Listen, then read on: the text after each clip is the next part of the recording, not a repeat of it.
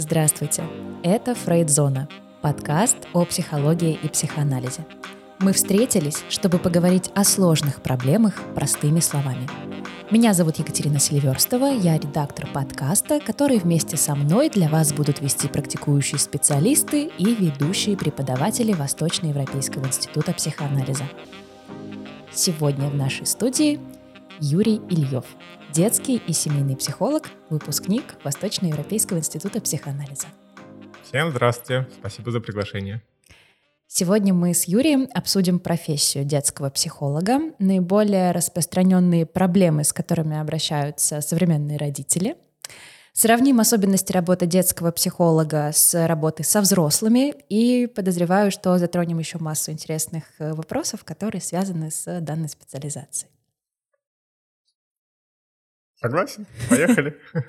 Ну, сначала расскажите, Юрий, как дошли вы до жизни такой? Как узнали о ВИП, как в него поступили, и как, собственно, на каком этапе своей жизни поняли, что с, я так понимаю, дипломом психолога дальше хочется уже обретать специализацию детского психолога? Эта история довольно интересная и долгая, но я постараюсь рассказать вкратце. Это был 2008 год далекий, 11 мой класс. Я хотел, получается, поступить либо на хирурга, на врача, либо вот на психолога, потому что, и по обратной связи от ребят, своих каких-то знакомых, друзей, и в целом по наблюдениям за собой я понимал, что мне интересно слушать людей, мне интересны их истории, они ориентируются на какие-то мои мнения, рекомендации, если я их там давал. И поэтому вот как-то в эту сторону смотрел. Но хирург и врачебная специальность сразу отошли, потому что там нужна была химия, а я химию совсем прям печально знал. И понял, что пойду на психолога. В 11 классе ходил на подготовительные занятия в СПбГУ, думал поступить еще параллельно в СПбГУ, попробовать. Но там нужна была, по-моему, математика, профиль. И я тоже, ладно, спасибо, до свидания. И вот была альтернатива, это ВИП. И я почитал, посмотрел, еще сайтик был старенький, и понял, что место вроде бы неплохое. Еще слышал обратную связь от знакомых папы с работы.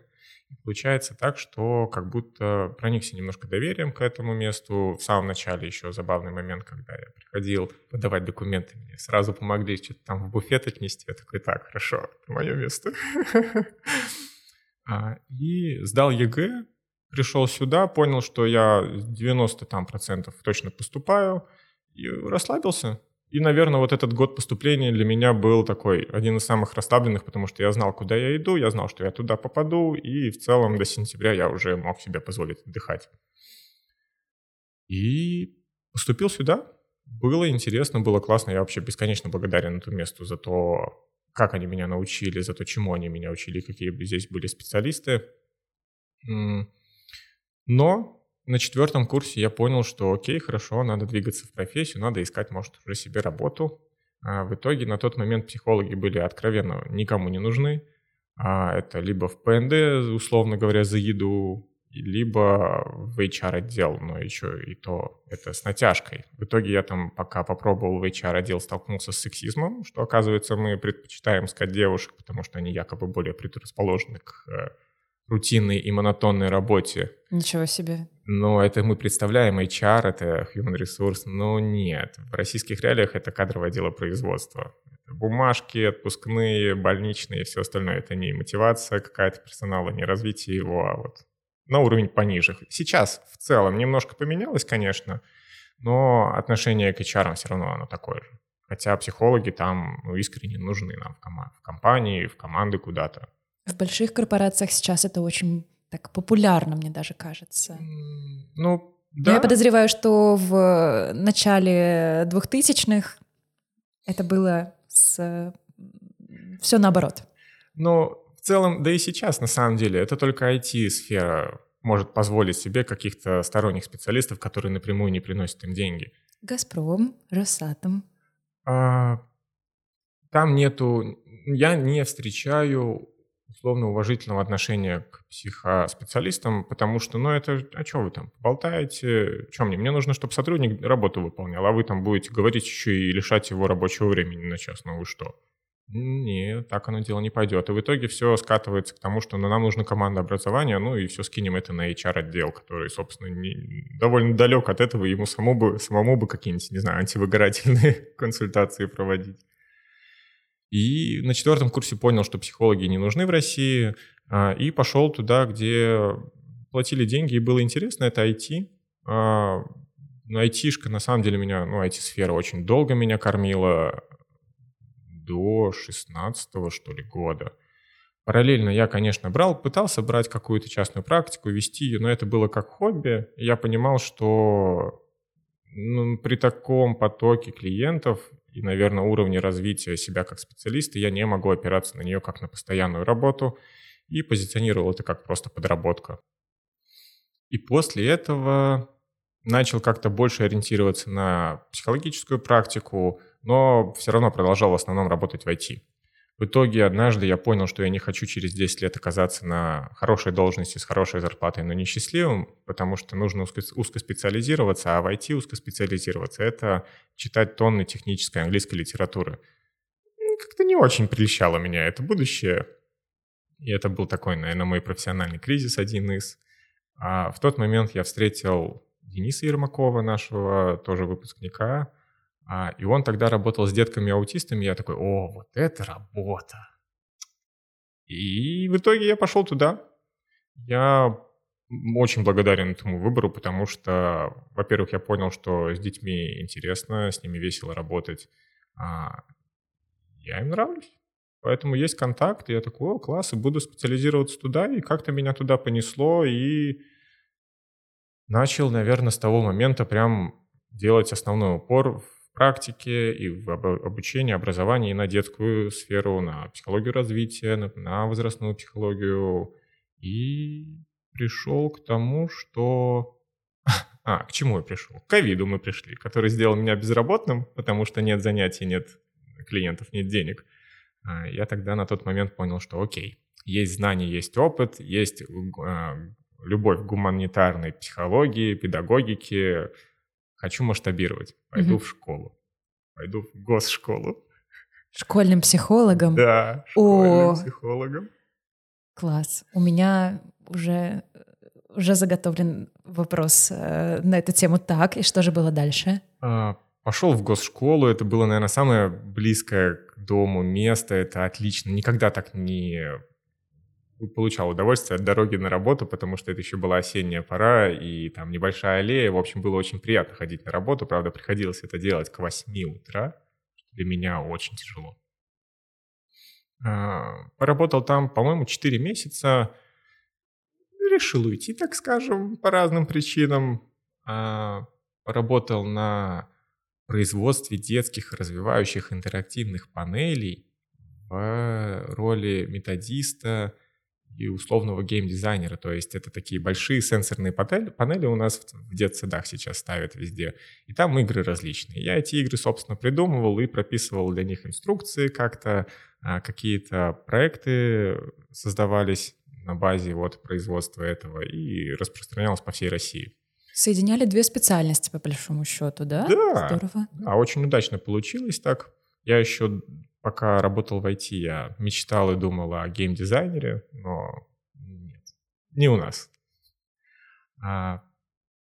Потом меня позвали в частную школу «Дипломат», тоже школьным психологом. Я такой думаю: о, классно. Там еще и получается, что директор — это бывший их педагог-психолог. Супер, думаю, ура, сейчас мы сделаем педагогику гуманной. Нет. Не вышло? Нет. Почему? Оказывается, кроме директора, логично, есть еще учредители и завучи, которые не всегда могут, поддерживать какие-то аксиомы гуманного отношения к детям. В итоге поработал там полгодика плюс-минус, и потом... я уже тогда горел идеей, не знаю, открыть школу свою, какое-то частное образование, уважительное отношение к детям, безоценочная система по каким-то критериям, тьютеры, конечно же, какие-то кураторы класса. Заинтересовался этим, походил на семинары в школу, у нас есть «Апельсин», классная школа. Потом я узнал, как-то наткнулся, что у нас открывается альтернативная такая школа, как «Апельсин». Это школа Илины Моховой. Я попробовал туда. В итоге я очень удачненько начал там работать, потому что я тоже помогал эту школу открывать. Очень утрированно, где-то там сбоку, но тем не менее помогал эту школу открывать. Участвовал при открытии, смотрел на все это, учился вместе с ними. Классный опыт на самом деле. Поработал там педагогом информатики. Да, я был информатиком у 5 класса, немножко у 6, куратором класса, это как классный руководитель 5 класса тоже, и тьютором средней ступени. Поработал там почти год, а потом попал в Лахту клинику, начал там принимать уже как детский психолог. Вот уже, наверное, по-моему, 1,5 года. Параллель. Сейчас вы там? Сейчас я там, сейчас в «Качество жизни», это психологический центр, и частную веду, еще дружу и работаю с Антоном. Тут рядом это фонд по работе с детьми и со взрослыми раз. Пока так. Здорово. Так, у меня был вопрос про школьного психолога. Дело в том, что я репетитор по китайскому и по английскому языкам, и у меня есть ученики, среди которых тоже есть детки и подростки. И недавно, буквально на прошлой неделе, у меня состоялся очень интересный разговор с одной из моих учениц, которая сказала, что психологи — это самые опасные и бесполезные сотрудники в школе. Такая фраза была крайне удивительной. Я говорю: «Аня, в чем проблема? Почему?» И она говорит: во-первых, эти дурацкие тестирования. Там написано, что все анонимно, а потом классный руководитель говорит: так, Петров, Сидоров, в кабинет к школьному психологу. Соответственно, вот тебе и вся анонимность. Это первое. Потом говорит, значит, что школьные психологи обязательно рассказывают о всех твоих проблемах тому же самому классному руководителю, а потом все еще и доходит до родителей. Тоже зачем откровенничал, совершенно непонятно. И, в общем, это такая вот, получается, что профессия, которую дети сегодня остерегаются. Почему так оно? И сталкивались ли вы с чем-то подобным, когда сами работали в школе психологом? Сталкивался, но не так уж прям часто, а может, мне просто об этом не говорили. Действительно, есть такой момент, что школьный психолог прям в сложной позиции, и он ответственен перед государством в первую очередь, потом там родители, дети, классные руководители, директор. Но есть же определенная этика. То есть тут большой вопрос к специалисту, который, собственно, и принимал эту девочку. Фантазировать о том, чтобы прогулять урок, и планировать прогулять урок — это разные вещи. И как раз нас этому и учат проводить вот эту грань. Где же она? И если, например, там человек планирует навредить себе или другому, то да, мы тут вынуждены сообщать кому-то дальше. Если он просто фантазирует, и это происходит в рамках нашего психотерапевтического взаимодействия либо консультации, но это, мне кажется, не стоит рассказывать. Тут вот вопрос большой именно к специалистам, которые как раз и работали с девочкой. А в целом отношение у нас все еще такое с опаской, но не только к психологам, скорее вообще ко всем пси-специальностям. У нас же, когда был Советский Союз, довольно распространено было такое понятие, как карательная психиатрия. И очень любили инакомыслящих награждать расстройством каким-нибудь и изолировать его, так сказать, от светлого будущего, которое мы строили. Отношение в целом, оно примерно такое же и осталось, только благо сейчас вот появляются прям доказательства и хорошие специалисты, центры, которые отстаивают права людей на то, чтобы думать и фантазировать, и чувствовать эмоции так, как им хочется. По чуть-чуть меняется, могу сказать. В целом действительно пока еще с опаской относится к психологам, психиатрам, психотерапевтам. Это все не какие-то непонятные слова, поэтому лучше я вот на кухне пообсуждаю сам с собой, с котом или с какими-нибудь домашних, и деньги еще за это платить не буду. А в чем смысл вообще школьного психолога? Он больше нужен государству для какой-то отчетности о том, что у нас с детьми в школе все в психологическом плане в порядке? Или он нужен детям? Вы хорошо сказали вначале. Да, действительно, нужно, чтобы поставить галочку, что у нас тут у всех все хорошо. Но если говорить прям о качественном образовании нового поколения, нового века, то психолог, мне кажется, там, во-первых, должен быть целый штат психологов. Вот я столкнулся с тем, что по санпинам у нас в школах один психолог на 300 детей, там плюс-минус от региона.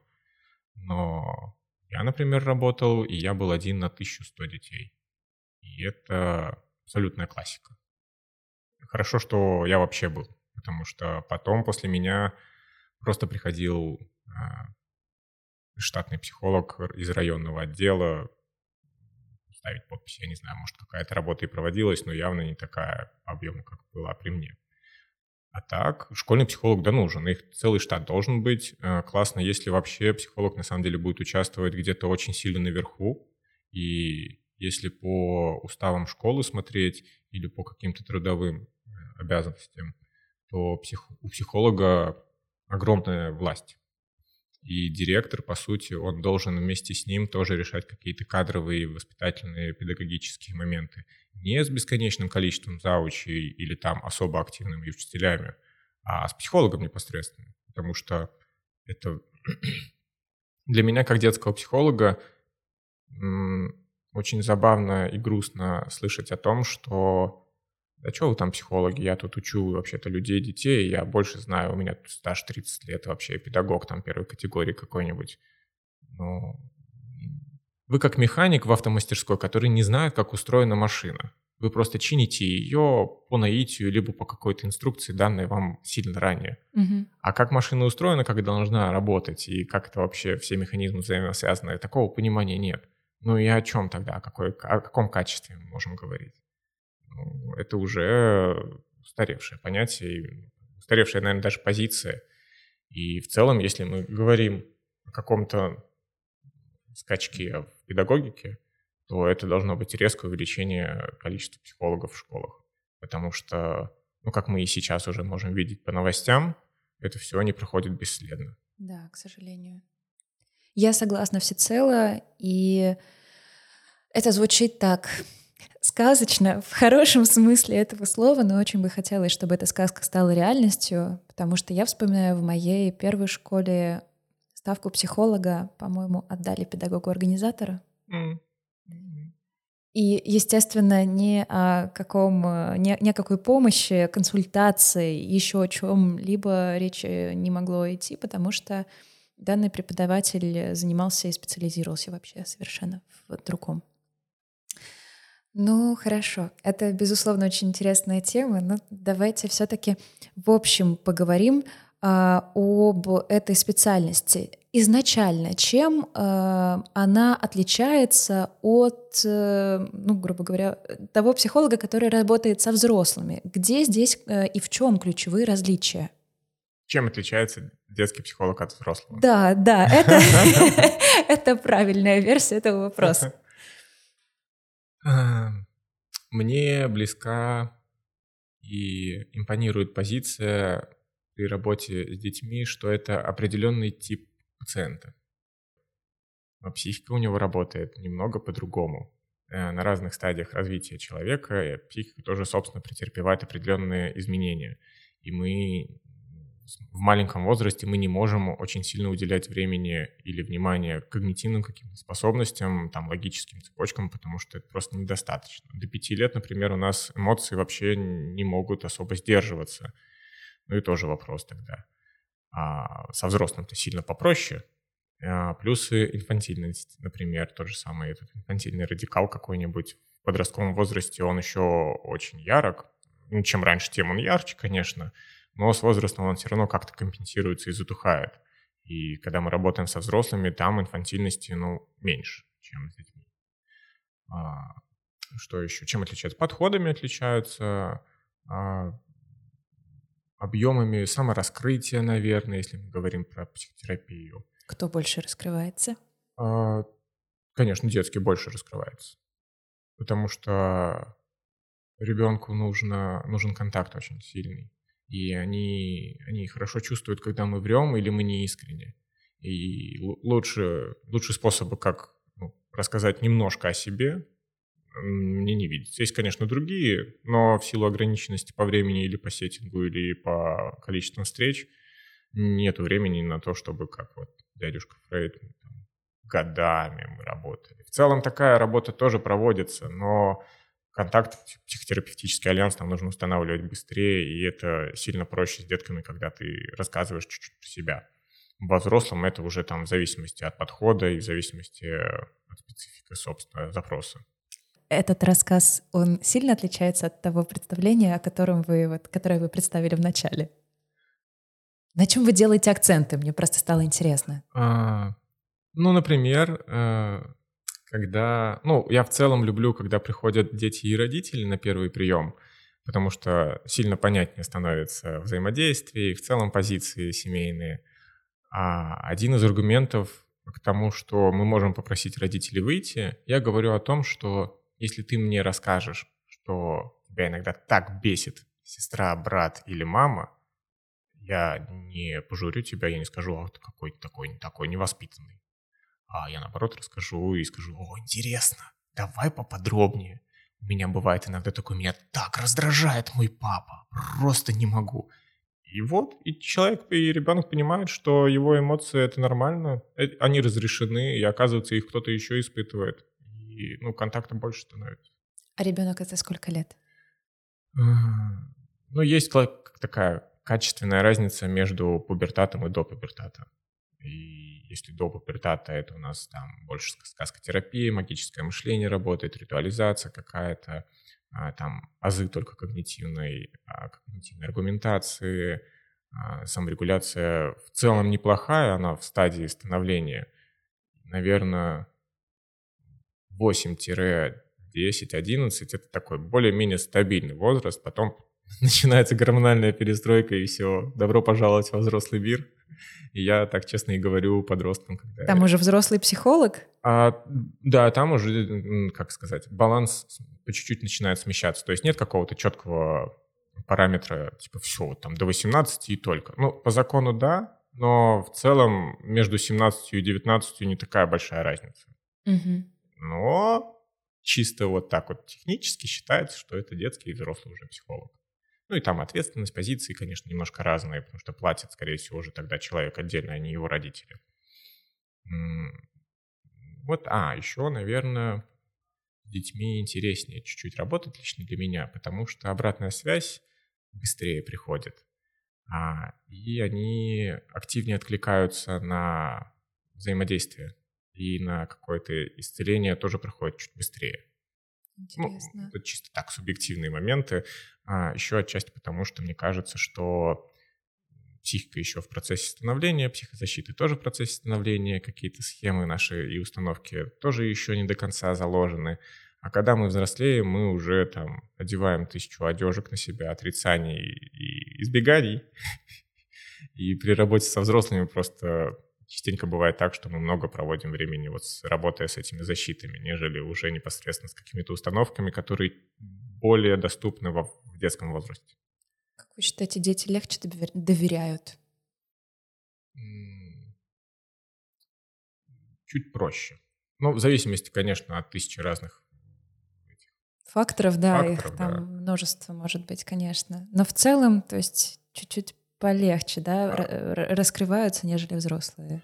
А чуть полегче, наверное, исходя из позиции, что, если специалист себя правильно позиционирует, он воспринимается как безопасный взрослый. А таких немного у нас бывает по жизни.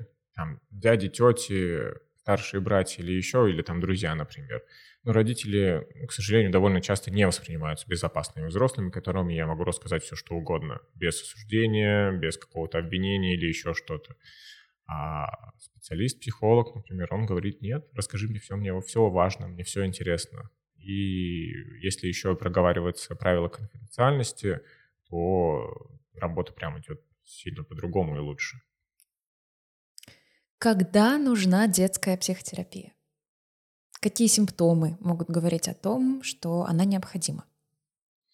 Если мы рассматриваем психотерапию как психотерапевтическое взаимодействие и воздействие на клиента-пациента, то в зависимости от, сложности расстройства, от конкретного расстройства, То есть если мы рассматриваем психотерапевтическое взаимодействие как продолжительное взаимодействие специалиста и клиента, то тут по-разному бывает. Это и сложная адаптация к детскому саду, школу, тоже требует там 4-5 или больше сессий, например, от ситуации. Но в целом могу сказать, что по своей субъективной статистике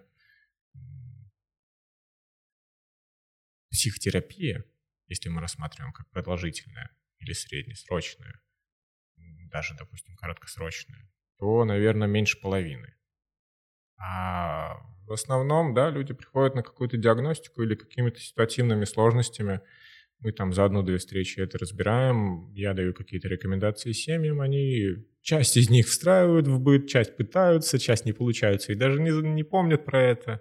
Но если ситуация выправляется, если у них определенные там параметры, сон, аппетит, социализация, хобби становятся лучше, то они идут со своей скоростью. Тут просто так как это психодинамика, и мы имеем дело с психикой, которая в процессе взросления, в процессе развития, мы еще должны много думать наперед немножко. То есть какие актуальные потребности или кризисы будут вот-вот, и подготавливаем ребенка и родителей тоже к этому. Интересно, а можно ходить к детскому психологу в качестве профилактики тогда? Не потому, что у меня есть какой-то синдром или меня что-то беспокоит, есть какие-то симптомы, а просто вот я, не знаю, хочу своего ребенка водить к детскому психологу, потому что мне кажется, что это будет правильно. Можно? Да, конечно, да. Конечно, да. Тут просто вопрос в... Время сейчас такое, что... Не бывает, что нет причин. Угу. Всегда есть о чем поговорить или родителям, или самому ребенку. Ну, в целом человеку. С чем чаще всего приходит? В зависимости от возраста, но так, это адаптации к саду, к школе, это ситуации развода, например, это, недопонимание внутри семьи, непонимание родителями, например, что происходит с ребенком, на каком-то сейчас этапе, и сколько еще долго с ним мучиться-то. Это если мы до пубертата берем. Если мы берем уже подростковый возраст, то там то же самое, что у взрослых. Mm-hmm. Я недоволен собой, у меня нет друзей, меня никто не любит, я никому не нужен, я некрасивая, я толстый или еще что-то. Бесконечное количество причин, по которым можно обратиться. А как чаще происходит? Дети приходят, потому что родителям посоветовал педагог обратиться к психологу, например, или из-за того, что родители сами замечают о том, что необходима адаптация, ребенку тяжело после детского сада в первом классе, у него там, не знаю, не поставить себя вот в этом новом классе. Кто чаще всего выступает инициатором? Родители на первом месте, потом дети, потом все остальные. Педагоги и прочее. Родители, благо, действительно делают сейчас это чаще, потому что доступность информации больше, доступной информации. И я могу просто почитать, что оказывается там адаптация больше месяца или больше 3 месяцев к саду или к школе. Это должно пройти, а у нас почему-то не проходит. И вот мы начали задумываться, а все ли нормально. Или там в целом из-за доступности информации оказывается, что наше детство влияет на нашу взрослую жизнь, родители начинают хотеть дать лучшее детство или лучшие впечатления от детства, чем были у них, например. Да, в целом у меня складывается такое впечатление, что сегодня детская психология вообще стала довольно... популярная, она точно стала популярнее, нежели еще некоторое время назад. И ощущение, что родители действительно думают о том, как бы своих детей изолировать или постараться не нанести им те психологические травмы, которые получены ими в их детстве. То есть это действительно так, это не только мне так кажется. Так и есть? Так и есть. Продолжение нашей беседы с Юрием вы услышите уже в следующем выпуске. А пока... Подписывайтесь на наши социальные сети, делитесь вашими комментариями и не забывайте оставлять оценки. Нам очень важна ваша поддержка. До новых встреч!